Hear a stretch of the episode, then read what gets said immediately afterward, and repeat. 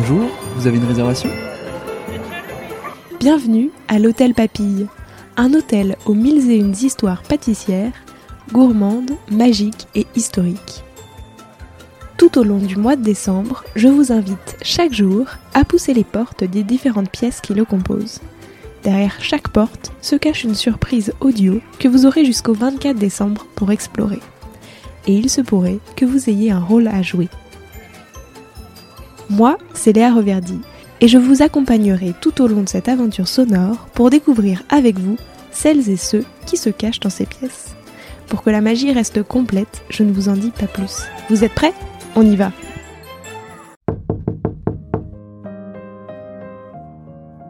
Nous voici dans la salle des souvenirs. Et dans cette salle se cache un défi que vous m'avez lancé, celui de raconter l'histoire du dessert qui m'a laissé le meilleur souvenir c'est forcément très compliqué parce qu'ils sont très nombreux. Alors j'ai décidé de vous conter l'histoire du premier dessert de pâtissier, ou plutôt de pâtissière, qui m'a marqué. Et mon histoire commence en décembre 2020. À l'époque, je commençais à préparer la sortie du premier épisode de Papille et rêver des étoiles plein les yeux à tous les pâtissiers et pâtissières que je voulais rencontrer. Parmi les premières personnes que je contacte, Nina Métayer, la réponse est oui, le podcast programmé pour janvier. Et Camille, qui gère toutes ces relations presse et avec qui je suis en contact, m'invite à la dégustation de sa galette des rois et de son dessert de Saint-Valentin quelques semaines plus tard. Sur le chemin, mon cœur ne cesse de s'accélérer. J'entre dans son atelier et j'ai toujours du mal à réaliser. Je viens déguster les desserts de Nina avec elle. Quelques mois plus tôt, je ne me serais même pas autorisée à en rêver. Et cette année-là, son dessert n'est autre que toi plus moi, montrant deux visages prêts à s'embrasser. Visuellement, je le trouve d'abord superbe. L'effet poudré du flocage le rend si délicat et si suggestif. C'est l'une des premières fois que je vois un dessert si travaillé, avec pourtant un visuel assez simple. Ma cuillère vient maintenant découper la mousse, le croustillant et l'insert qui se dévoilent un à un. Je l'amène à ma bouche et mes papilles fondent à leur tour. Qui eût cru qu'un dessert au chocolat pouvait être si léger? Je me souviens de tout, la délicate saveur d'huile de thym, surprenante et tellement moderne. Elle casse le côté écœurant du chocolat et vient lui apporter de nouvelles saveurs. L'insert citron ensuite. Fin, si fin, juste là pour apporter un brin d'acidité sans corrompre les autres saveurs. Le croustillant enfin, qui apporte toute la gourmandise et le réconfort dont on a besoin. C'est la première fois que mes papilles découvrent toutes ces alliances et ma curiosité n'en est qu'attisée. Quelques semaines plus tard, je revois Nina Métayer, cette fois-ci pour l'interviewer. Et elle me raconte toute l'histoire de ce dessert dont je vous remets un petit extrait.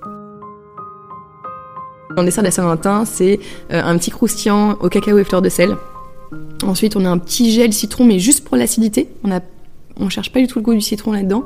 Ensuite, on a un, crémeux euh, à la noisette et à l'huile de thym, à l'huile d'olive infusée au thym. Donc c'est quelque chose qui est très subtil, euh, légèrement fleuri, mais euh, vraiment juste rafraîchissant et fleuri en fait.